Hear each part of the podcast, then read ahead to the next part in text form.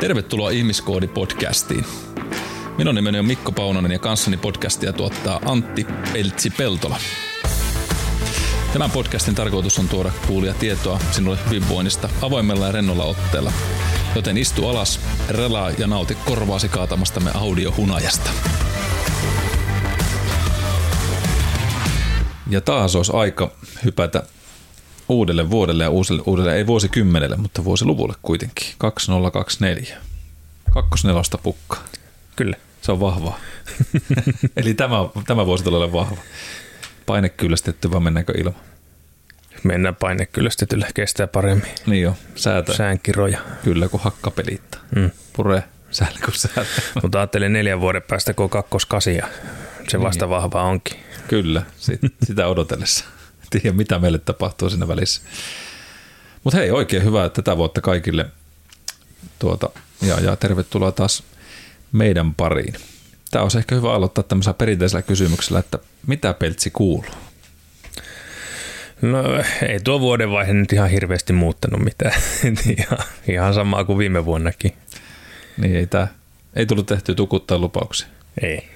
Hyvä. Hyvä. Koen sitten samanlaista, tai ei tule huono mieli itselle. Niillä on vähän tapana aina, joskus on tehty vähän lupauksia, että, mutta ei niistä ole hirveän usein pystynyt sitten kuitenkaan pysymään. Pitäisi ehkä sitten luvata vähän pienempiä asioita. Niin, kyllä. Siitä oli joskus jonkun statistiikankin löysin, että mitä se, kuinka moni niin kuin pitää oikeasti tai kuinka Mm. usein niitä tulee ne lupaukset sitten jäätyä tuonne taka-alalle ja muuta. Ja, ja enemmän ehkä semmoisia, itse ainakin niin kuin en myöskään tehnyt mitään suoraa ehdotonta lupausta, mutta, mutta sellaisia tavoitekarttoja vähän rakentelin ja mietin, että mikä, mitkä on niitä asioita, mitä haluaa toteuttaa ja mitkä resonoi itselle parhaiten. Ja niille en, totta kai nyt jotain merkkipaaluja aina tai aika, aika jänteitä haluaa antaa, mutta muuten suhtautua sellaisella sopivalla lempöydellä, koska itsekin huomannut, että sitten kun niitä lupauksia lähtee tekemään liian raasti ja liian paljon varsinkin, niin sitten kun niitä ei täytä, niin se aina ei ainakaan pystyvyyden tunnetta lisää. Hmm. Joo, kyllä se sitä omaa mielipahaa pahaa suurentaa. Kyllä. Et ennemmin ehkä semmoisia, että mm, niin kun ensi vuonna pyrin johonkin, voisi olla parempi kuin että lupaan olla jotakin. Tai... Mm, kyllä. Katsotaan, mihin me pyritään tänä vuonna. Hmm, kyllä. Ja, ja, tota, ja, ja Niin onko meillä jotain lupauksia ihmiskoodin tiimoilta? onhan meillä, mehän kerettiin sen viime vuonna laittaakin. Mä oon jo unohtanut. Se live-stream. Ai niin, se oli se. Totta. Se on, se on tässä vielä. Pitää ajaa se parta siihen mennessä meidän kummankin vähän siistimmäksi. Mm. No sulle ei ole niin, Niin. paha vielä. Mulla on tämmöinen risuparta, että tämä sojottaa vähän joka suuntaan. Varsinkin näillä keleillä on hauskan näköinen, kun lähtee koiran kanssa lenkille. Kun Niin. niin. Vaikkei muuta kuin kävele pari kertaa kortteli ympäri, näyttää silti Juha Miedolta 50 maaliviivalla. No meinasin just sanoa, että tätä, se on tätä paikallinen Juha Mieta tällaista painamassa. Räkäviiksissä ja Mämmiä, par, parta mämmiä huurussa. rinnuksilla. Joo. Mutta hei, toivottavasti teidän joulut ja, ja uudet vuodet sujuu leppoisesti. Mehän pidettiin siinä semmoinen luova yhden jakson verran oleva tauko. Niitä uhkailtiinkin ja toteutettiin myös tämä meidän uhkauksemme. Se ei ollut lupaus, vaan uhkaus. tai ehkä se oli joku lupauskin, että emme ollut rasittamassa teidän puhtaita vaikuista puhdistettuja korvia. No vitsi, tuo kuulosti pahalta. se oli jotenkin likainen ajatus korvavaikusta, mutta silloin on hyvä lähteä taas tähän vuoteen tämmöisellä kehnolla läpällä. Ja, ja tota, nyt meillä on sitten ajatus vähän siitä, että kun on tietenkin tavoite aina meillä ihmisenä kasvaa, onko sitten johonkin suuntaan, onko se paremmaksi tai näppärämmäksi tai ketterämmäksi tai niitä lupauksia, jos on päässyt lipsahtaa nyt tälle vuodelle, niin sallittakoon se teille, mutta meille ei, kuten tässä Pelsin kanssa totesimmekin, mutta, mutta tota, pohdinnassa oli, että mitä tälle vuodelle ensimmäisenä, niin kun kasvu on aina tavoitteena ihmisellä, niin puhutaan tänään lihaskasvusta. Mm-hmm. Olisiko kova? Kelpaa. Kelpaa, kyllä. Ja nyt ei tietenkään oteta, vaikka se hauis on meidän tärkeä lihasvelimistölle ottomasti, niin ei oteta hauikseen kantaa sen suuremmin, mutta puhutaan vähän tänään siitä, että mitä se yleensäkin tämä lihaskasvu on ja minkälaisia elementtejä sillä taustalla oli. Mennään pikkasen tuonne solubiologian puolelle tekni, teknisiin puoliin, että mitä sinne syntyy. Sitten vähän semmoisia ravitsemuspainotteisuuksiin, eli siellä on olemassa tietyt tai tietyt asiat, jotka huomaa, että mitkä on ainakin tehostaa lihaskasvua noin niin kuin luontaisesti meillä totta kai niin kuin jo tässä mainittakoon, että tietenkin ne foundational principles, eli ne ydinaseet, mistä on puhuttukin tuolla jo ihan alkujaksoissa lähtien, että mitkä ne on mm. harjoittunut perusperiaatteet, mm. niin ne tietenkin aina kannattaa pitää mielessä. Ne ei poistu sieltä mihinkään, että lepoja, ravintoja, sopiva määrä liikuntaa on olemassa. Mutta puhutaan niin kuin vähän kulmauttaen tähän lihaskasvuun ja, tai vähän enemmänkin.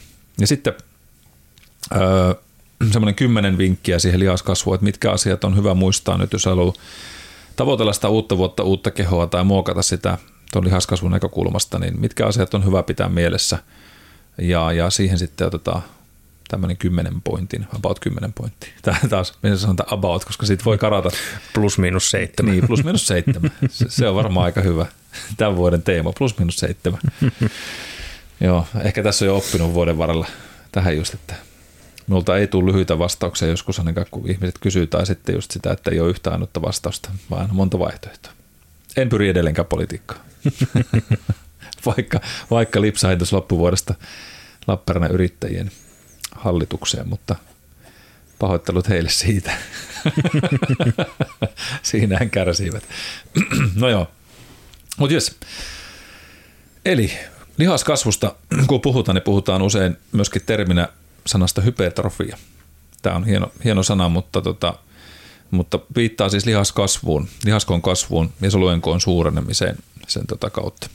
Sitten usein puhutaan myöskin tämmöistä kuin hyperplasiasta, ja se taas on solujen määrän kasvu, eli solu jakautuu, eli tapahtuu tämmöistä hyperplasiaa. Ja hypertrofia nähdään useimmiten lihaksissa yleisimmin, ja ne on aktiivisesti stimuloituja, ne lihakset meillä, eli tämmöistä bio, biologisesti aktiivista komponenttia. Ja tota, millä sitä kasvatetaan tietysti, niin, niin, niin vastus, vastusharjoittelu on siihen parasta, eli saadaan ylikuormitustilaa sinne aikaan mekaanisesti rasitettua. Hyperplasiasta ja hypertrofiasta itse asiassa, no tästä nyt en ole kaivannut mitään tieteellistä näyttöjulkaisua tai muuta nyt tähän, tähän podcastiin, mutta muistan, kun sitä ollaan myöskin tutkittu ihmisillä, että, että voiko meille syntyä hyperplasiaa, eli solujen määrän lisääntymistä, jakaantumista, niin jos jotkut oli, muistan tämmöisen niin kuin nähneen, että oli joku tutkimus, jossa sitä olisi mukaan tavattu, mutta nyt puhutaan niin kuin naturaalista treenaamisesta mm. yleensäkin, niin kuin tässä jaksossa myöskin, että ei puhuta nyt mistään tehostetusta harjoittelumekanismeista, vaan näistä luontaisista, mutta rotti, rottakokeilla oli sitä plasiakin myös saaneet just järkyttäviä hormonirottia väännettyä ja, ja varmasti sekin niin mahdollista on ja, ja ihan naturaalistikin voi olla mahdollista, menee tiedä, jos tästä jollakin on tutkittua tietoa, niin mielellään, mielellään sitä artikkelia lukea, mutta, mutta en siitä nyt lähtenyt tähän jaksoon sitä kaivamaan, se ei nyt ollut se pointti. Mutta siis lihaksen suuremmista puhutaan, kun puhutaan hypertrofiasta. Ja tämä on se termi, mitä käytetään paljon tämmöistä hypertrofista harjoittelusta, eli kun pyritään sitä lihasmassaa meille lisäämään, eli se massakokoa siihen solu poikkipinta-alaan. Ja tota, jos nyt ajatellaan semmoista harjoittelua, mikä, mitä tätä tukisi parhaiten, niin kuin tuossa sanoinkin just, että, että siihen tietysti tämmöinen vastusharjoittelu on, on parasta vaihtoehtoa, että kestävyysliikunta itsessään – parhaimmillaan sitäkin voi tuottaa, jos ajatellaan tämmöisen, moni sanoo, että no, miten mietit, jos ajatellaan kestävyysliikuntaa niin kuinka noilla tota, niin Ranskan ympäröipyörällä on niin järkyttävät reidet. Mm-hmm. Ja ne tuskin nyt siellä salilla istuu joka päivä tekemässä kyykkyjä. Niin joo, äh, mutta totta kai jos katsottaisiin koko kauden harjoittelu, niin kyllä nämäkin kaverit ihan muutaman kerran sasalle kyykkäämässä käy. Tai mm, ihan varmasti. Niin, tai pikaluistelijat löytyy sieltä kyykkytangon alta, eli Eli vaikkakin ne pyöräilijät ajaa valtavia määriä sen kauden aikana, niin kyllä se off-seasoni täytyy täyttää sillä voimaharjoittelulla myös, jossa sitä reiden poikki pinta-alaa nyt sitten hankitaan, mutta sitten taas se ehkä se ajatus on, kysymys on siitä, että no miten sitten kun niillä on se kisakausi käynnissä on valtava määrä aerobista, niin ei sinne hirveästi mahdu enää voimaharjoittelu sekaan. Se on ihan totta niin kyllä sillä, jos ajatellaan miten voimakkaita mäkiä siellä, siellä noustaa ja kuinka valtava paine sinne lihaksiin syntyy, niin kyllä silläkin saadaan jonkun asteinen vastusharjoittelu, koska ne vatit on aika moisia, mitä ne tuottaa sille jatkuvasti. Eli kestävyysharjoittelu tietyssä kulmassa voi varmasti sitä lihaskasvua myöskin sinne tuottaa, mutta, mutta suhteessa siihen voimaharjoittelun näkökulmaan, että tehdään ihan mekaanista kuorma vastusta vasten asioita, tai toki kehonpainollakin, jos sinne saadaan riittävä intensiteetti sinne, sinne tuota lihakselle, niin se massa sitten kertyy vähän helpommin. Eli tarvitaan tätä mikrovaurioita sinne lihakseen myös. Eli tämmöinen kestävyysharjoittelu niin vähän useimmiten vaikuttaa siihen luustolihakseen, eli tähän meidän poikkiuvaisen lihaksen, eli siihen mikä nyt on se kasvaa yksikkö niin proteiinivaihduntaa vähentämään lihasten proteiinisynteesin nopeutta.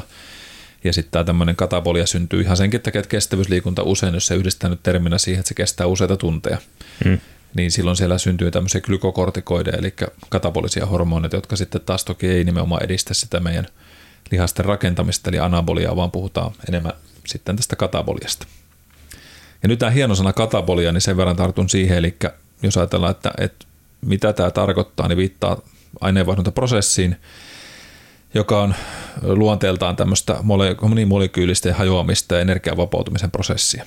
Eli lihaksen fysiologiassa, jos puhutaan tästä katabolismista, niin se liittyy proteiinien hajoamiseen energian saamiseksi, eli puretaan sitä meidän proteiinikomponentteja, jotka on osa meidän yksi energiaravintoaineesta, ja sitten se johtaa taas lihaskudoksen pienenemiseen. Et sitten jos me pyrittäisiin siihen nimenomaan anaboliaan, niin sitten sanotaan me taas sitä, että me saadaan enemmän energiaa kuin mitä me kulutetaan, jolloin me pystytään käyttämään sitä rakente- rakenteisiin tämän proteiinia, sitten, eli rakentaa lisää lihaskudosta, joka on taas tietenkin lisää meillä aineenvaihduntaa ja lisää kulutustarvetta. Mitä enemmän meillä lihasta on, niin sitä suurempi meidän perusaineenvaihdunnan tarve myöskin on. Jos tälleen yksinkertaistaan tämä homma. Ja tietenkin jos ajatellaan niin kestävyysharjoittelua ja sitä energiatasapainoa, niin sitten on hyvä muistaa se, että se ei tarkoita sitä, että nyt pitäisi poistua lenkkepolulta kokonaan, eikä saa käydä kestävyysliikuntaa tekemässä, jos haluaa lihasmassaa kasvattaa, mutta sen määrä pitää olla suhteessa ja vastus- ja voimaharjoittelu järkevä. Ja, ja iso osa kuitenkin tekee siitä sen, että ei se nyt, jos teet vaikka 75 minuuttia, 90 minuuttia peruskestävyysharjoittelua tai vauhtileikittelyä, missä käyt vauhtikestävyysalueella hengästyt ja, ja, tai pelaat salibändiä, pelaat sulkapalloa ja näin edespäin paadelia puolitoista tuntia, niin et siellä pääse kataboliaan, kun se huolehdit vaan sen päiväaikaista energiatasapainosta. Eli syöt riittävästi, eli kulutuksen nähden vähintään kulutuksen verran tai hieman enemmän, niin ainakin varmistaa sitten se, että siellä ei ala se lihaksen purkamismekanismi mm-hmm. Eli ei tule kuivan kesän oravaa, vaikka nyt sitten kevään aikana löytäisit itsesi hiihtolenkiltä, mutta huolehin vasta vastusharjoittelun riittävyydestä tai voimaharjoittelusta itsessään, niin saadaan ainakin ylläpidettyä lihasmassa ja nimenomaan sitä riittävää energiasaantia. Et se on kuitenkin se the one, että monikin puhuu tästä just tästä painon pudottamista, pitää saada poltettua rasvaa ja vähennettyä painoa ja sitten mietitään koko ajan sitä sen paljon, että kuinka paljon me vietän cross tai juoksumatolla aikaa salilla, tai teenkö me nyt pH-harjoittelua tai kiertoharjoittelua tai hiittiharjoittelua. Kaikki nämä varmasti tukee sitä, mutta se pointti just nimenomaan siinä, että jos syöt kuitenkin enemmän kuin kulutat, niin ihan sama kuinka paljon hillut siellä mm. juoksumatolla, niin et laihu. Mm, tästä oli joskus aikaisemmin puhettakin Kyllä. painon pudotusjaksossa. Että. Kyllä. Ja nyt tässä jankutan samaa kertausta, mutta ihan mm. vaan muistuksena siihen, että kun puhutaan lihaskasvusta, niin teidän täytyy muistaa se ravitsemus, että se, mitä tässä puhutaan niistä keinoista, niin ne pätee parhaiten silloin, kun työ pystytte syömään vähintään kulutuksen verran tai hieman enemmän.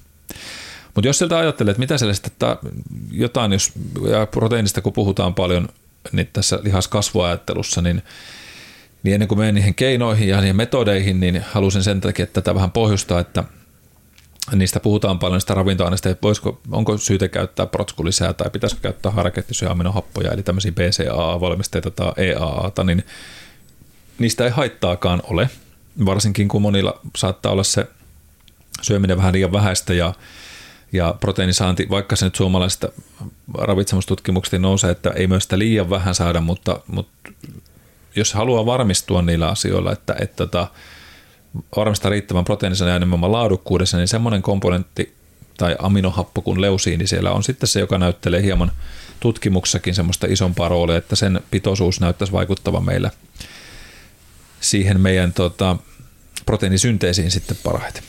Ja leusiini on yksi näistä kolmesta tämmöistä haarautuneen ketju aminohapoista, eli puhutaan sitä BCAA, eli Branched Chain Amino Acids – ja se on siinä määrin ainutlaatuinen sen kyvyisesti, että se stimuloi sitä luustolihaksen proteiinisynteesiä. Ja sillä on itse asiassa noin 10 kertaa suurempi vaikutus proteiinisynteesiin kuin millään muulla näistä aminohapoista.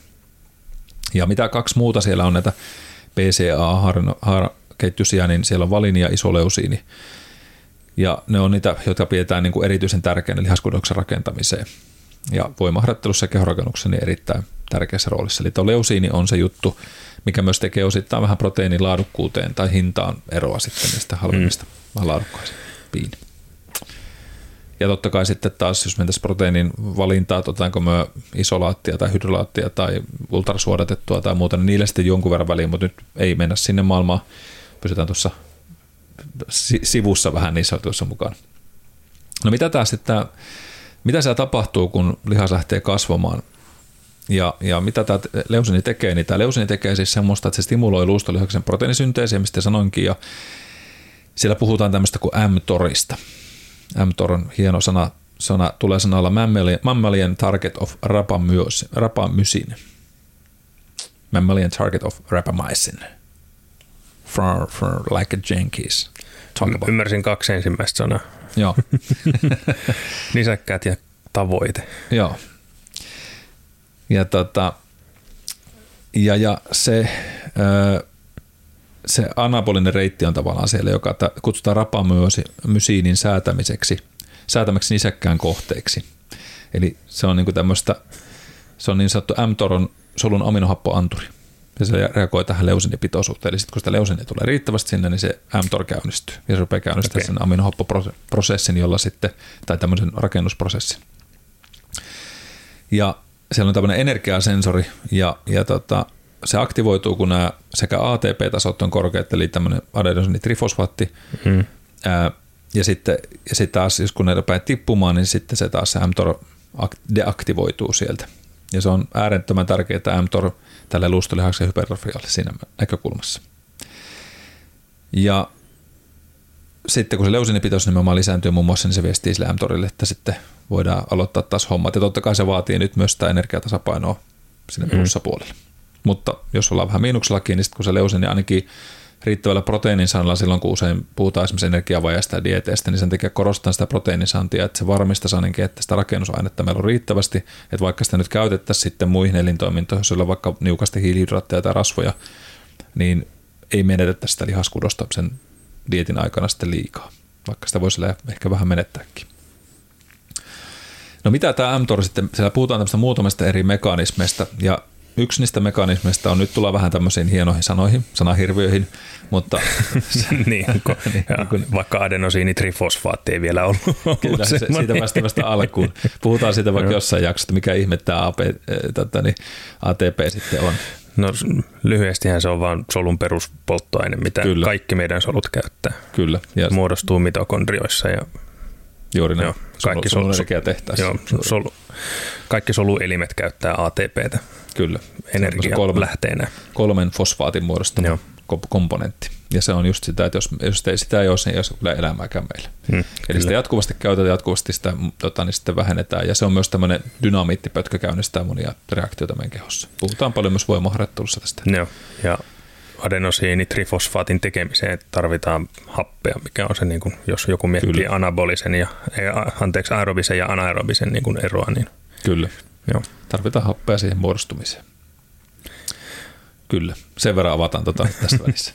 Mutta sitten jos tosissaan semmoinen mekanismi täällä on, että se tämmöistä stimuloi proteiinia nimeltä, tai fosforysoi, fosforysoi tämmöistä proteiinia nimeltään 4EBP1. se inaktivoi sen ja sitten taas se sitoo proteiini nimeltä A, tai E, IF4E. Se on tämmöinen aloitusfaktori. Se tota, niin, estää toisen proteiinin nimeltä E, IF4G muodostaakseen sen, sen kompleksin sitten tähän yhteyteen. Ja se on äärettömän ratkaiseva sen proteiinisynteesi etenemiselle. Eli se mahdollistaa tämän proteiinisynteesin etenemisen inaktivoimalla tämän 4EBP1 tämmöisen komponentin, ja sitten se mahdollistaa näiden EIF4E ja sitten EG4G kompleksin muodostumisen, ja sitten taas siitä eteenpäin nyt ei lähdetä sukeltaa sinne, mutta jos näitä haluaa näihin termeihin törmää, niin tämä EIF4E on, ja ne 4G-kompleksi on se, mitä, tota, mitkä sitten siellä aktivoituu näiden yhteydessä. Tämä tavallaan tämä mTOR on tämmöinen aktivaatioketju siellä. Ja sitten taas toinen mekanismi on se, äh, tota, niin aktivoi proteiini nimeltä ribosomaalinen proteiini, eli S6. Tunnetaan myös nimellä, jos katsotaan hienoa tekstiä, niin RPS6 tai P70S6. ja, ja tämä RPS6 lisää proteiinisynteesireitin komponenttia, eli tota, sen komponentin synteesiä, eli tämmöistä toimintaa. Eli se ei ainoastaan lisää proteiinisynteesiä, vaan myös sitten lisää kapasiteettia. Eli nämä kaksi komponenttia, toinen lisää kapasiteettia, toinen lisää sitä, sitä tota, synteesiä siellä. Ja jos tämä nyt ajatellaan niin kuin vertauskuvana, miten tämä voisi, kun nämä termit on just semmoisia, että itselläkään niin kuin aivot mm. rupeaa hitsaamaan aika kovaa kiinni, niin, tota, niin tar- tarkoittaa sitä, että jos me mettästään nyt tämmöisellä rakennustermeillä, kun nyt puhutaan tietenkin tuosta proteiini niin kuin lihaksen rakentamisesta, niin voitaisiin käyttää urakoitsija, joka rakentaa pilvenpiirtejä. Eli urakoitsija-yritys on tämä mTOR. Se on mm-hmm. se jätkä, joka pistää, että hommat, hommat pistää käyntiin. Mm. Ja, kehon omas kanska. Kyllä, ja kehon omas kanskat, kyllä. Ja tota, Skanska mainittu hashtag, ei ole kaupallista yhteistyötä. Ja sitten taas pilvenpiirtejä proteiini. Että pitäisi lähteä niin rakentaa sitä. Ja sitä yritetään nyt niin kuin pistää sitten hommaa käyntiin. Ja koneet, eli nämä telatraktorit ja nosturit ja niin edespäin, mitä ikinä niitä onkaan, näitä hienoja juttuja, niitä käytetään rakennuksen tekemiseen, on proteiinisynteesireitin komponentteja. Ja sitten tämä leusiini on raha, jota tarvitaan sen toteuttamiseen. Eli mTOR on se urakoitsija, sitten on pilvenpiirtäjä se protsku ja se lihas tavallaan komponenttikokonaisuus. Ja sitten tätä leusiinia on sitä niin kuin donatseja, mitä, millä me sitten ostetaan niitä hommia sinne. Eli jos meillä on sitä riittävästä rahaa, niin eihän tämä mikään käynnisty. Urakoitsija mm. seisoo hanskat käsissä, että katsoo, että hyvän näköinen pilvenpiirtäjä, mutta ei tästä tule yhtään mitään. Ja sitten jos meillä on tarpeeksi rahaa käytettävissä, eli leusinipitoisuudet kasvaa meillä, niin tämä urakoitsija yritys ottaa pilvenpiirtäjän rakentamisen, eli lihaksen proteiinisynteetisoinnin. Ja sitten se pystyy myös, jotta saataisiin tehokkaammin sitä pilvenpiirtää rakennettu, niin nämä kaksi reittiä on silloin. Eli hmm. sillä on ne koneet siellä, joka on se reitti ykkönen, ja sitten taas tai tavallaan tämä kakkos-kakkosmekanismi on sitten se, että ne saadaan niitä kapasiteettia sieltä. Eli nopeutta ja kapasiteettia saadaan lisättyä, kun saadaan koneita sinne lisää. Eli tämä niin komponentit, meillä on hirveästi tavaraa siellä, mutta jos ei ole meillä tava- koneita, millä rakentaa, niin sekin on myös ongelma.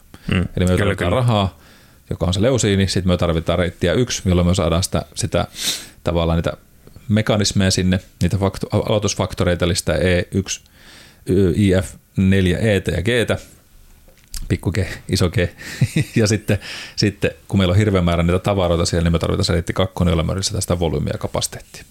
Eli ne koneet. Mm. Make sense? Joo, kyllä. Eihän se talo synny, jos sulle ei ole yhtään betonia ja teräspalkkeja. Kyllä, ja sitten niitä koneita, millä niin, Niin, ja toisaalta vaikka sulla olisi kuinka paljon betonia, niin se ei paljon auta, jos, jos siellä ei ole ukkoja valamassa sitä tai koneita nostamassa kyllä. niitä elementtejejä ylös. Kyllä, ja, kone, ja betonimyllyä pyörittää. Että mm, aika hiljasta kyllä. tulee olemaan muuta siellä tehtaalla. Eli tälleen tämä tosi yksinkertaisesti nyt, nyt lähtökohtaisesti lihasproteiinisynteesi voisi siellä toimia, mutta tästä nyt ehkä toivon mukaan ymmärrätte, että mitä mTOR tarkoittaa, eli se on se niin sanottu Skanska. Skanskan porukka saa nyt käyttää sitä sitten meidän puolesta tätä esimerkkiä. ja tota, lähettäkää meille hei tuonne ihmiskoodipodcastiin paljon mTORia. Ei kun leusiin, ja se on sitä rahaa. Hmm. Voi ottaa sitä sponsoriksi. No joo, vitsi vitsinä. Mutta joo, eli lähtökohtaisesti niin tutkimukset näyttäisi osoittavan nimenomaan sitä, että, että tota, sillä leusinilla on merkitystä, totta kai kaikilla muullakin näissä. Ja tutkimuksessa oli esimerkiksi ollut tämmöinen näitä koehenkilöitä, jotka oli osallistunut vastusharjoitteluun 45 minuuttia kerrallaan ja sen jälkeen olivat saaneet, ja miksi tämä leusini nyt, ne oli saanut siis hiilihydraattia pelkästään sen palautusjuoman yhteydessä. Sitten oli toinen ryhmä, joka oli saanut hiilihydraattia ja proteiinia, noin 30 grammaa, Tämä grammamäärä nyt on semmoinen, mitä voidaan, voisi käyttää enemmänkin, mutta sillä nyt on nähty ainakin riittävä määrä, jos miettii painokiloa kohti olevia tuota, saantisuosituksia tai tarpeita. Leusinia se on muistaakseni 0,035, se on par painokiloa kohti, mitä pitäisi saada sitä leusinia. Ootas minä vielä tarkista, oliko meikäläisellä, kun näitä laskeskelin tuossa itse oma, omassa, omaksi ilokseni, niin oli yksi suositus siitä olemassa, ei kun 0,05 on se leusin arviomäärä, mitä näyttäisi olevan tutkimusta. Grammaa per painokilo. Joo, grammaa per painokilo. Mutta että siis, ähm, missä mä olen sanomassa, niin, eli sitä ryhmästä. Ja sitten viimeinen ryhmä sai sitä proteiinia plus leusiinia sitten erikseen niin kuin lisättynä vielä siihen. Ja tulokset oli osoittanut, että hiilihydraatti, proteiini, leusiini lisäravinne vähensi proteiinin hajoamista ja lisäsi luustolihaksen proteiinisynteesi enemmän kuin pelkkä hiilihydraatti tai sitten proteiinin lisäravinne. Ja paljon enemmän kuin sitten tietysti pelkkä se hiilihydraatti itsessään. Eli, eli siinä voi olla mahdollinen selitys ollut, niin kuin oli sanottu tämmöinen conclusion, että se vapaa leusin lisäaine aiheuttama nopea nousu siinä plasman leusinipitoisuudessa, eli tässä veden plasman leusinipitoisuudessa, niin oli sitten niin kuin nopeampaa kuin sitten koko proteiinin tyhjeneminen mahasta ohutsuoleen, kun se vie pidemmän aikaa, mm, kun se taas mm. pilkkoutuu. Eli se nopeampi siirtymä oli, kun sitä oli tehty tavallaan esipilkottuna noin. Ja sitten tota, kun jopa nopeasti sulavassa proteiinissa, kuten herassa, siinä voi kulua useita tunteja ennen kuin leusini vapautuu proteiinista siirtyy sinne verenkiertoon. Eli sen takia että tämmöinen niin kuin suoraan valmiiksi se annettuna ja annosteltuna sitten lisästetään mTORia siellä sitten tehokkaammin. Eli, eli sillä sen takia näitä tutkimuksia on tehty, niin sillä on nähty tavallaan sitä hyötynäyttöä sitten näissä tota, tilanteessa sen takia se on, ja on se pitkä ollut, ei tämä niinku mikään uusi juttu että tämä leusinin nostaminen tänne tietyllä määrin tänne ravinnekartalle, että siitä olisi niin paljon puhuttu, että kyllä se niin paikkansa on pitänyt ja sijaintinsa pitänyt tässä jo kauan aikaa, mutta kuitenkin niin, että, että tota, sillä selkeä semmoinen etunäkökulma sitten on nähty. Mutta joo. Ähm, sitten mennään, mennäänkö myös sinne vinkkeihin? Tässä mennään tuli tätä taustaa, niin otetaan nyt siihen sitten se kymppi. Ehkä. no joo, eli nyt jos tavoitteena on sitten kasvattaa sitä henkistä, ei vain lihaspääomaa siellä kehossa ja halutaan muokata sitä kroppaa, niin, niin tässä on nyt semmoinen lista, mikä ei suinkaan pelkästään pauski ja peltsin lista, vaan, vaan on toki sellainen hyvä, hyvä, hyväksi yleisesti havaittu ja niitä keinoja on tosi monia muun muassa Charles Polikinilta, jos katsoin, niin se oli 50 tips, eli 50 vinkkiä. niin siinä, siinä on helppo muistaa sitten kaikkea, kun ottaa elää niiden mukaan. Kyllä. Sitä voisi ajatella melkein niin kuin ensi vuodelle joka viikolla yksi tipsi. Niin, kyllä. Siinä, mutta en, en ota nyt niitä.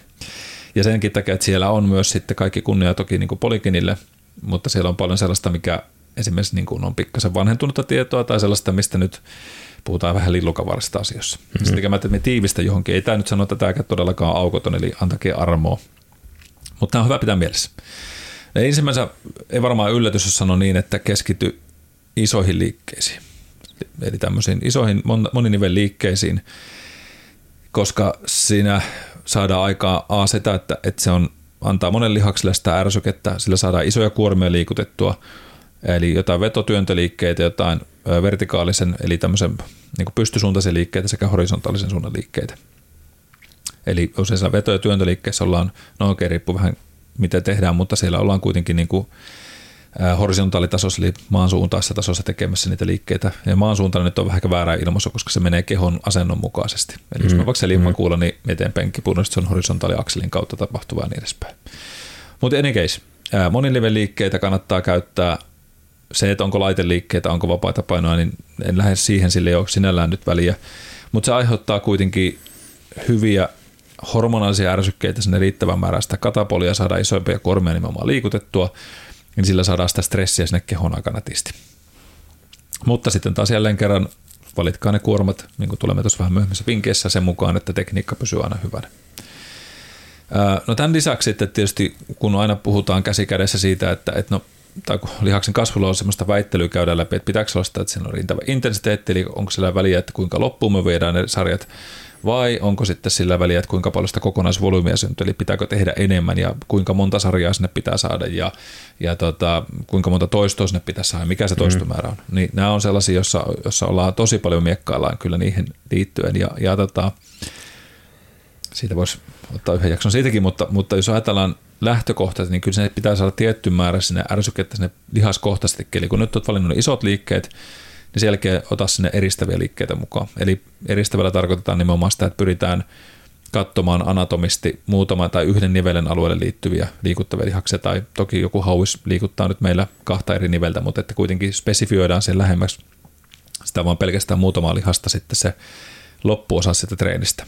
Eli ajatellaan vaikka esimerkkinä, että jos nyt otin tuon hauiksi nyt esimerkiksi, niin jos tehtäisiin vaikka vetävien liikkeiden päivä, niin sillä voisi olla isoja liikkeitä, vaikka kulmasoudut yhdellä kädellä tai kahdella kädellä, jotka on semmoisia horisontaalisia vetäviä liikkeitä, istumasoudut, tuetut istumasoudut, penkkivedot, niin edespäin. Ja sitten olisi jotain vertikaaliakselin kautta olevia liikkeitä, eli vaikka leovedot tai ylätaljaa, rinta, rinnan etupuolelle, leveillä ottella, myötäottella, vastaottella, niin edespäin. Tai pulloverit ja kumppanit. Ja sitten jos haluttaisiin eristää, niin nyt mietitään sitä lihasryhmää, niin siellä on leveä selkälihas, eli tuo meidän isot latsit tuolta selästä, mutta sitten siellä aika usein monessa vetävässä liikkeessä löytyy hartialihaksen takaosa, se löytyy hauista, eri kolmeäänistä eri hauiksen lihaksista siellä, mitä käytetään, eli olkavarelihaksia ja, ja muita pieniä lihaksia toki mukana, en, enkä lähde nyt luettele kaikkea suunikaslihaksista lähtien, mutta mutta nyt se hauis on ollut avustamassa niissä vetoliikkeessä aina sieltä, kun meidän käsi lähtee koukistumaan, niin hauis on sitten aika looginen ottaa siihen vetoliikepäivään mukaan. Eli tämä on nyt sitten se eristävä liike siellä. Mm. Ja sillä me saataisiin nimenomaan sitten, kun se on enemmän avustaja tuolla isossa liikkeessä, niin sitten me voitaisiin vielä spesifisti väsyttää sillä hauiskäännöllä eri kulmista. lyhyillä ja pitkillä liikeradoilla ja lihaspituuksilla tai lyhyillä tai eri lihaspituuksilla valikoiden ja otevaihteluilla. Ja totta kai myöskin se leveälle selkälihakselle voidaan hakea sitten ihan eristäviä liikkeitä tämmöisellä vipumaisemmilla liikkeellä tai muulla. Eli kumpaankin voidaan sitten vielä targetoida tai hartilihaksen takaosa niitä eristäviä liikkeitä, niin saadaan riittävä väsymys sinne aikaan sitten tonne spesifille lihakselle. Ja nyt tullaan siihen nimenomaan siihen kokonaisvolyymiin, eli kuinka paljon sitä pitää sitä ärsykettä sitten sinne tarjoilla. Tämä on tosi varia, kirjava pinta, ja tästä käydään edelleen hyvin paljon semmoista debattia, että mikä se siellä on. Suosittelen tässä vaiheessa ihan oikeasti, jos haluatte niin kuin todella hyvää tutkimustietoa ja osaamista, niin semmoista kaveria kuin Tuomas Rytkönen kannattaa sitten googletella. Voi laittaa itse Tuomaksenkin tuota Instagram-sivua ja, ja nettisivua tonne. Se, tämä ei ole mikään maksettu mainos jälleen kerran, vaan ihan hyvänä kollegana ja ystävänä, todella ammattimies, maailmanluokan osaaja, niin tota, siltä kannattaa kyllä katsoa paljon sitä voimaharjoittelun tota, biologista tietoa. Et sillä, sillä mennään sitten vielä, vielä teknisempiin tietoihin M-torista, jos tuossa nyt vähän lämmiteltiin Antin kanssa äsken, niin, niin Tuomas on kyllä huikea osaaja tällä, tällä alueella. Niin tässä vaiheessa voin heittää hälle, hälle palloa tästä ja, ja kumarusta sinne päin. Mutta tota, mut jos nyt jos, jos sanottaisiin jotain haa, haarukkaa, esimerkiksi Lane Norton puhuu tästä paljon, joka on taas maailmalla aika huikea osaaja täällä, täällä voimaharjoittelumaailmassa myös, niin 10 15 sarjaa per lihasryhmä per viikko. Ja on semmoinen niin kuin semi-ok. Et, et, niin se on niin kuin matalin taso sille, mit, mitä pitäisi sinne saada aikaa. Mm. Ja se on tosi vähän jo, mutta siis tässä edelleen kerran riippuen sitten, että minkälainen tausta ihmisellä on.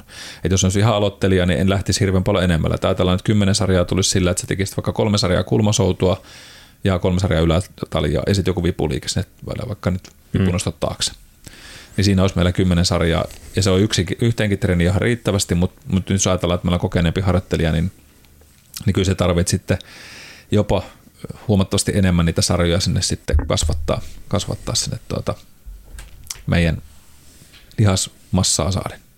Niin, eli nyt jos ajatellaan niitä toistoja ja, ja sarjoja, kun ne on kuitenkin niin todella isolla haarukoilla, niin esimerkiksi Tuomasta tuossa lainaten ja, ja näitä oppimateriaaleja kun kahlannut läpi, niin jos mietitään niin kuin tämmöisiä kympin toistoja tai muuta, tai, tai sitä skaalaa, kun ajatellaan, että voi olla joku 5-30 toiston sarjoja, kun lihaskasvulle teoriat on niin valtavia, että jollakin mm. kasvaa pitemmillä määrä tai muulla, niin suurimmalla osa kokeneemmista sitten lihasmassan kasvasta noin 10-25 työsarjaa per lihasryhmä on viikossa on hyvä lähtökohta käytettäväksi volyymihaarukassa. Ja sitten alle 10 toistosarjalla voimallessa, niin perusharukka voi olla kokeneelle voimaharjoittelulle lihaskasvuoptimointiin noin 100-160 toistoon per lihasryhmä per viikko. Ja sitten jos priorisoidaan tiettyä lihasryhmää, niin sitten taas tota, 160-220 toistoa per viikko. Et näissä, näissä niin kun, nämä harukat on aika semmoisia, niin, tota, mutta jos ajatellaan vaikka 10 toiston sarjoja, niin sitten se tarvitsisi 10 kymppeen, niin se saattaa sen täyteen. Mm. Mä muistan aikana, esimerkiksi tuolla lasketteluaikoina, niin me tehtiin just tämmöisiä volyymitreenipäivää, niin meillä saattoi olla 10, 10, 10 toistoa, 10 kyykkyä, minuutin palautuksella vedettiin tankun kanssa. Niin aivan mm. hirveät hapot, mutta kyllä sillä reidet kasvaa. Mutta ei sitä montaa treeniä viikossa noita tehdä. et, et, tota, et, jos ajatellaan sitä 160 toistoa vaikka, niin sitten siellä on saatu alkuviikosta osoite tehdä vaikka just semmoinen 6 kertaa kutonen, eli siinä on tuossa 36 toistoa etureidellä, sitten vähän jotain polveojennuksia, polven koukistuksia, takareisi, etureisi. Siitä on saatu se noin 50 toisto kokonaismäärä, ja sitten on mhm. tehty tämä loppuviikossa tämmöinen volyymitreeni, eli 10 kertaa 10 kyykky, niin sitten siitä tulee 160 per viikko. Eli ensin otettiin vähän voimapäätä lyhyillä toistoilla, sitten vähän tätä keskipitkää sarjaa, niin se oli semmoinen aika rapsakka jalkaviikko taustalla. Joo, kuulostaa siltä, että on hirveän hauska Hauska kävellä loppuviikosta esimerkiksi ja rappusia. Tai vessanpöntölle yrittää. Mm. Voi vetää semmoista tonttupolkkaa sitten, kun polvet ylös. Mutta mut tuossa niinku teille tämmöinen ajattelu, ajattelumalli ja, ja pikkasen haarukkaa siihen, että mitä tällä nyt tarkoitetaan, kun puhuttiin tästä volyymista. Ja toivottavasti tuo auttaa pikkasen siihen, siihen tota, miettimiseen, että sitä omaa ohjelmaa kun suunnittelee, koska sitten taas puhutaan semmoista kuin roskavolyymista. Mm. Eli Öö, nyt Mikko huolestuu, pätkä tulee taas alkuvuosi tällä. Mutta kun tullaan siihen, että kun ihmiset, tai tämä nyt on minun perspektiivi, mutta tietyt kun Instagramia seurataan ja katsotaan sitä somevaikutusmaailmaa ja muuta, niin sitten ihanoidaan välillä sitä, että tehdään ihan valtavasti jotain pakaraa vaikka. Niin mm. on niin kuin tullut, välillä tullut ohjelmia vastaan, missä on pakaratreeni, joka kestää yli 45 minuuttia. Se ei tehdä mitään muuta kuin pakaraa jollain kumppareilla ja kyykyillä ja hypyillä. Ja sitten kun tehdään yläkroppa, niin pitää olla puolikyykky-asennossa ja hauiskääntö, niin se pitää olla puolikyykkyssä tehdä sivukyykkyä samaan aikaan. Että se pakara nyt varmasti aktivoituu, että mm. hauiksia mm. tai ranteen koukista ja suunnilleen. Niin tässä vaiheessa niin pitäisi, tai sanotaan nyt ihan, että give me a break. Mm. Et, et me ymmärrän, että se on nyt pakara ja se on tärkeä lihas ja se on esteettinen lihas tällä, tämän nykytrendin mukaan ja ei siinä mitään ihan kiva katsoa, että jos ihmisellä on pakkarit, niin parempi se kuin ei, että niitä ei ole, että selkeä jatkuu suoraan kantapäihin asti. Siinä ei välillä, välillä ole mitään. Mutta sitten just se, että, että kun se on jokaisessa jutussa mukana, sitä tehdään niin ylikorostusta kaikessa. Että on olemassa semmoista niin kuin hyvää, että on pakaratreeni, mutta ei se nyt, jos et tee tunni jo pakara, niin kyllä siitä on mennyt puoli tuntia hukkaan. Sitten mm. semmoista tavallaan intensiteettiä, mikä ei oikein enää palvele mitään, sitä vaan hinkataan ja se tuntuma pitäisi kyllä olla hoidettu. Jos et teet kunnon treeni, niin et se 20 minuuttia, 30 minuuttia pitempää sitä pakaraa tarvitse tehdä oikeasti. Et, et, mennään niin kuin vähän överiksi siinä, että ajatellaan, että enempi on parempi ja kun me vaan nyt jo kaikessa teen, niin sitten tulee parempi niin se, mm. ei se mennä. Se saa todennäköisesti tulehuksen, eli lihakset ja jänteet ja nivelkapselin ja kohti ihmetellään. Tai sitten just toinen puoli, että ei edes tunnu enää missään. Mm. Jolloin pitää vähän miettiä, että onko me jo tehnyt liian paljon, että me ei saa hermotusta sinne. Se lihas on jo aivan tukkeessa, aineenvaihdunta töötissä, faskeat niin kuin aivan jumissa. Ja, ja että se määrä ei korvaa laatua missään vaiheessa, harvassa asiassa. Ja tuo varmaan pätee ihan mihin tahansa lihasryhmään. Kyllä, hmm. kyllä. Nyt otin vain tämän esimerkin, koska tämä nyt on semmoinen, mihin tässä on törmännyt, että, että kun tullaan kysymään, että hei, me haluaisin nyt pakara kehittävä ohjelmasta, kun katsot sitä aikaisempaa ohjelmaa sillä, että, sillä, että täällä on niin yksi treeni, jossa on 15 pakaraliikettä ja sitten teettää niin 300 toistoa. et niin kuin, et, ja sitten kun sanot, että sovitaan, otetaan kolme liikettä ja teet näitä tämän verran, että miksi me ei voi tehdä, eikö me saa tehdä niin enempää? Et. Ja sitten sit se ensimmäistä kertaa, kun se malttaa kerrankin tehdä kunnolla, otetaan iso liike, muutamat kunnolla kohdennetut, harjoitellaan sitä tempoa, riittävää stimulusta, niin silloin kipeämmät pakarat kuin ikinä pitkän mm. aikaa. Mm. Eli, ja en sano sitä, joskus on hyvä tehdä sitä volyymikin. Olen, olen mekin tehnyt kyykkytreeni, missä oli 200 toistoa. Ihan hirveätä. Mutta ei niitä nyt kannata koko aika tehdä. Ja sen takia kyllähän se loppu oli jo ihan hirveän näköistäkin. Että niin, varmasti. Ei se enää kaunista ollut, jos se nyt koskaan on kaunista, tuohon peiliin katsoo, mutta, mutta, mutta, mutta nimenomaan sillä laadulla peräänkuulutan sen, sen taakse.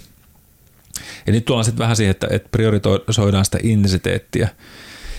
Eli ö, se on jännä. Tälläkin hetkellä näyttää aika vahvasti siltä, että, että se semmoinen failureen treenaaminen ei ole tehokasta. Tästä on puhuttu aikaisemminkin. Eli, mm. eli semmoinen, yksi parhaita tuloksia näyttössä on tutkimuksellisesti jo se, että, että niin kuin se yksi, kaksi toistoa vaille per niin kuin liike, tai se loppukin, niin että se on tiukka ja se saa niin kuin olla napakkaa, mutta tota, se on puhdasta liikerataa, niin sillä ollaan jo todella hyvällä, koska nyt se frekvenssi on yksi määrittävä tekijä, että se pystyt tekemään sen pari kertaa viikossa sen treenin sille samalle lihasryhmälle, niin jos se vedät se aivan tööttiin, niin se lepäät 5-6 päivää siitä, jopa pidemmin. Mm. Niin sitten se menetät sen tavallaan frekvenssin, eli se toistuvuuden hyödyn sieltä. Silloin tällöin on tärkeää ja on hyväkin välillä kokeilla, että se vedät oikein loppuun, koska nyt tullaan toiseen päähän sitä hommaa. Osa ihmisistä luulee treenaansa yhteen vai kahteen toistoon vajaaksi sarjan, eli jätetään niin sanottu toistovara sinne. Mutta kun ne ei ole ikinä edes katsonut paljon niitä lähtee sieltä todellisuudessa sieltä kropasta, niin ne on olevinaan 12 vaille tai 11 vaille. Mutta sitten kun me mm. katsoo sitä tekniikkaa ja me tehty tämmöinen mentorointisparrauskerta, niin huppista, kun sitä painoa tulikin 5-17 vielä lisää. Eli eihän ne ollut lähelläkään sitä todellista loppua. Eli mm. sen takia sanon, että, että treenatkaa joskus kaverin kanssa semmoinen, joka osaa spotata hyvin tai katsoa ja valvosta toista, niin vetäkää ittenne oikeasti niin kuin sen puhtaaseen täyteen loppuun asti. Ja vaikka sille, että se ei tule enää puhtaastikaan, työ löydätte sieltä sitten sen todellisen työkapasiteetin, jonkin jälkeen voitte kalkuloida sen, että missä se 11-13 varat on. Sitten rupeatte siitä sparraamaan itteen. Minusta se on niin tärkeää tehdä välillä. Eli sitten tullaan tähän rule number five, eli vitossääntöön, eli siihen, että pari kertaa viikossa olisi hyvä treenata. Eli keskimääräisesti, mm, kun me treenataan, niin se lihasten kasvu on tavallaan se post-efekti, eli se jälkiefekti on 48-72 tuntia päällä. Eli pari-kolme mm. vuorokautta menee siihen, että siellä tulee lihasvuoroja, joita korjataan sieltä. Niin sitten kun me mennään kerta viikkoon treenaamaan, niin se käy vähän niin, että sitten siinä tulee jo se tavallaan hyötyvaikut rupeaa häviämään sieltä.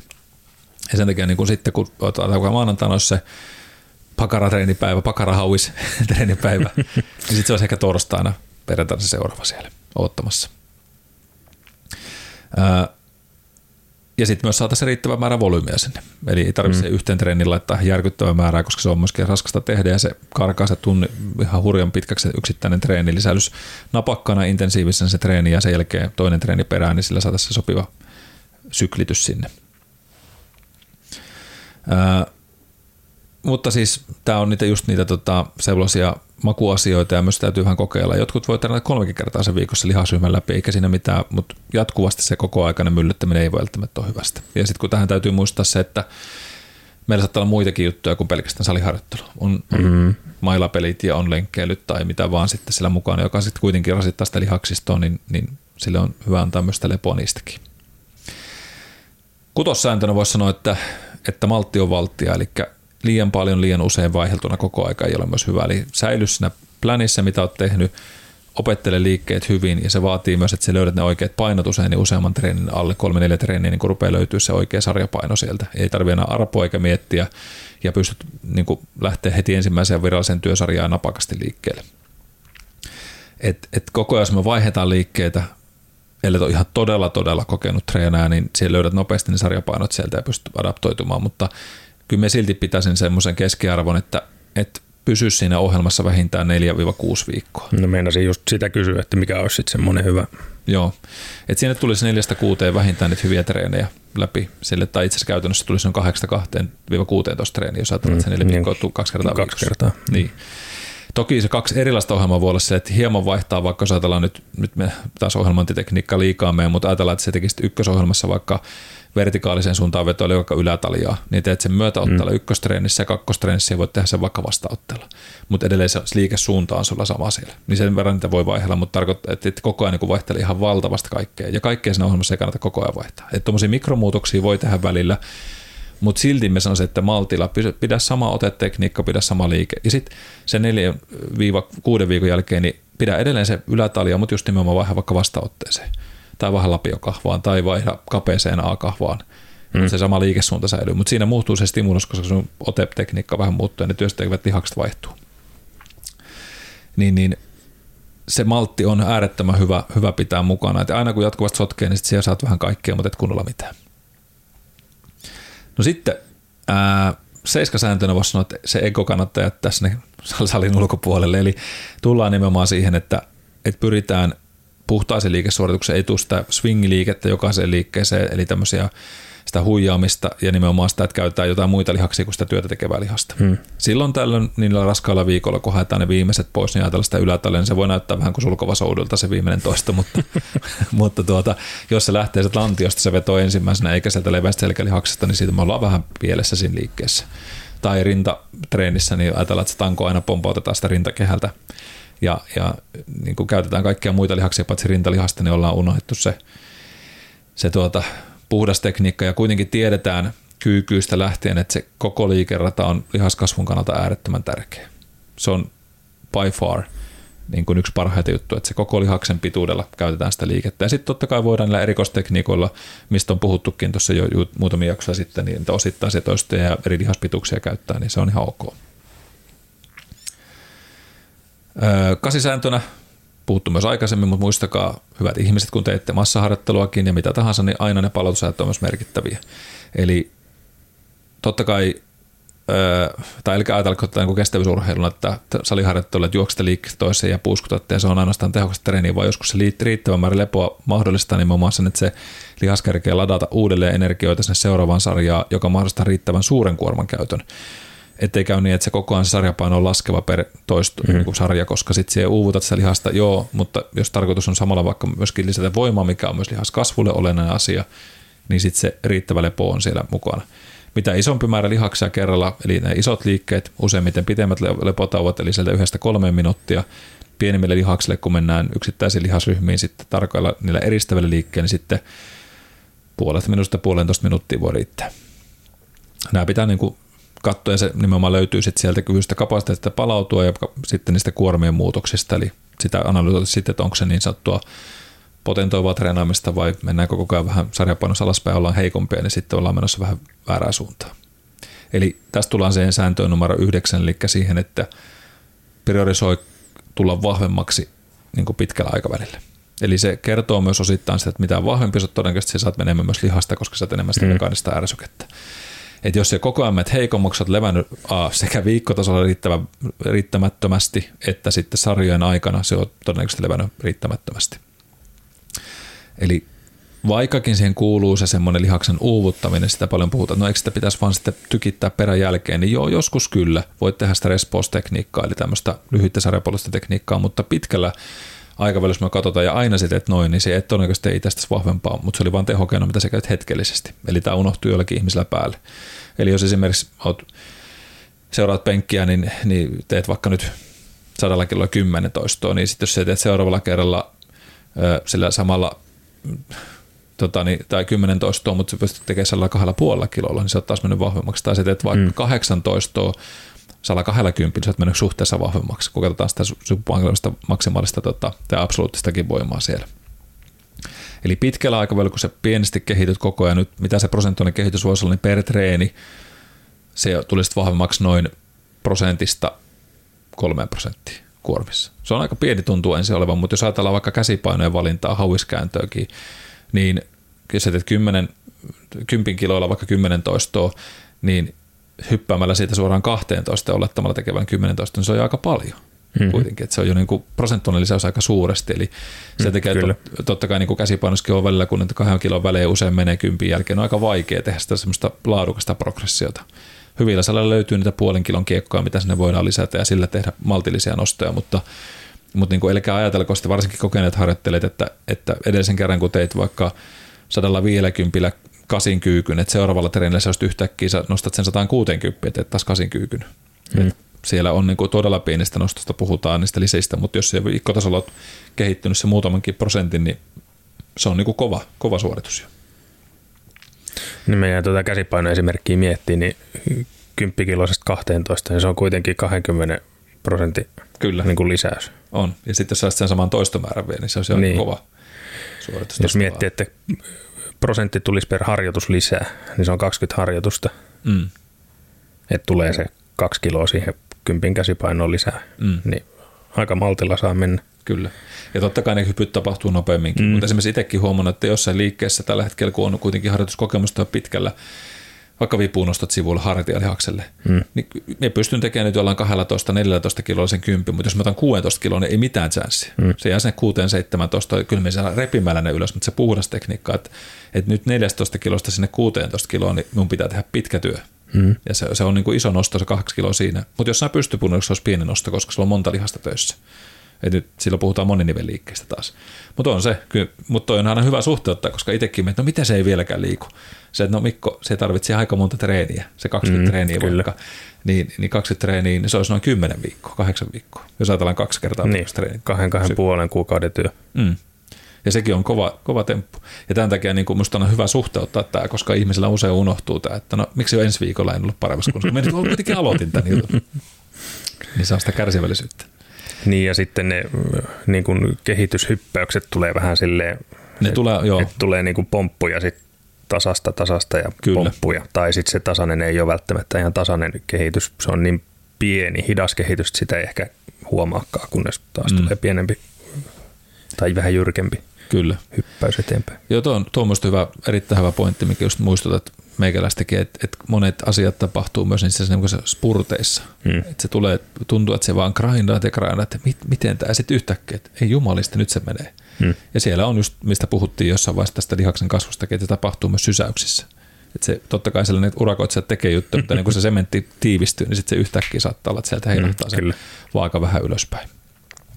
Samoin kuin painon tippuu näitä muuta. Tämä on mielenkiintoista meillä. Ja nehän se menee myöskin tiedossa, ainakin itse huomannut, että tiedonkin kasautuminen, että kun se pänttää tiettyjä asioita, niin että ei tätä voi muistaa, miten mitään. Mm. Ja sitten yhtäkkiä tulee semmoinen eurakan momentti siellä. Valaistuminen. Niin, val, valkoinen valo mm. tulee taivaasta ja, ja sitten se niinku ison kasan tieto yhtäkkiä se tuleekin jotenkin järkeväksi, loksahtaa paikat, se puuttuu se yksi katalyyttipalanen mm. sieltä sitten.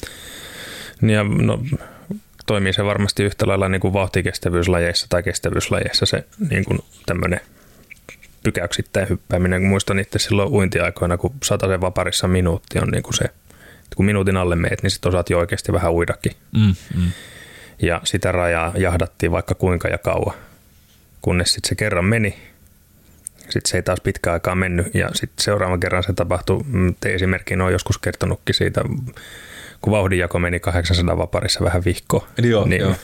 niin se oli se niin kuin toinen kerta ikinä nyt yhtäkkiä, ja sen jälkeen ei koskaan vissiin jäänyt sen alle. Just. Tai no nyt varmaan jäisi, mutta, niin, niin, mutta kuitenkin. mutta se oli se, niin kuin, se vähän niin kuin antoi maista, että tuommoista se olisi, ja ei nouse, ei nouse, ja sitten yhtäkkiä niin kuin hypättiin taas niin kuin pykälää ylemmäs. Juuri näin. Ja siinäkin on tullut taas se, että se no varmaan joku vuoden työ. Ja, just mm. nimenomaan säännöllistä harjoittelua ja treenaamista ja pikkuhiljaa se on iskostunut sieltä, niin. missä, missä se löytyy se sweet spotti. Kyllä. Ja tässä se just on se kärsivällisyys missä tahansa asiassa palkitaan, mm. sitä vaan toistetaan, niin usein, usein näin. Ja kymppinä, jos jätetään tähän kymppiin nyt kerrankin, niin, tota, niin, niin ää, se, että, että tota, vähän se viittasi alussakin, mutta elä jämähdä siihen tiettyyn teesiin siinä, että – että niillä kaseilla tai kympeillä tai 12 ainoastaan kasvaa. Hmm. Monesti käy niin, että se harjoittelu sit on aika monotonista, jos katsotaan pitkällä aikavälillä, että se vaan junnaat niitä samoja teesejä läpi ja sitä samaa toistomäärää. Että kun tämä nyt on kuulemma se, millä lihas kasvaa, niin muista, että teoriat kasvulla on tosi erilaisia ja nimenomaan mitä mainitsin, viidestä jopa 30 toistoon se ra- hmm. linja. Et nyt jos aloitat vaikka sillä, että sä lähdet tekemään niitä isolle lihasryhmille niitä 6-8 tai 80 toistoja, jo, jolla mennään. Sitten avustavat lihakset on siellä sitten tuota, vähän pitemmissäkin yli 10, jopa 15 yli olevissa toistomäärissä.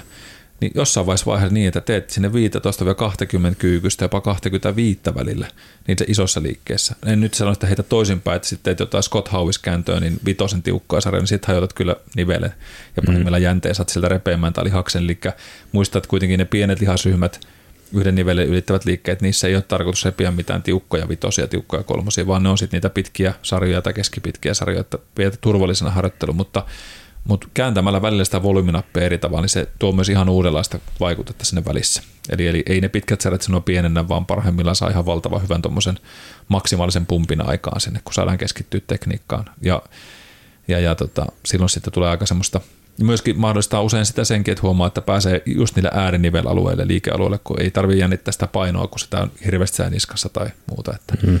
voit keskittyä huolellisiin teknisiin tota, pikkukikkoihin siellä. Mutta tässä nyt oli tämmöinen kympin lista ja sitten vähän alkuun tuommoista nahjakampaa teoriaa sitten alle.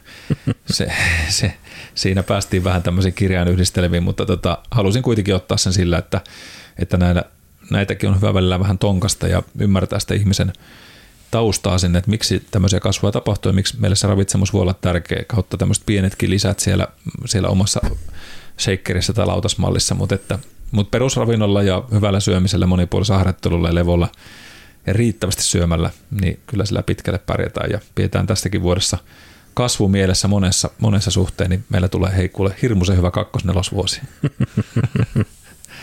no niin, hei, tota, täältä lankun vierestä meiltä taas paljon kiitoksia, että jaksoit roikkua kanavalla meidän kanssa ja oikein mukavaa alkanutta vuotta ja mukavaa päivänjatkoa. Ensi kertaa. Ensi kertaa.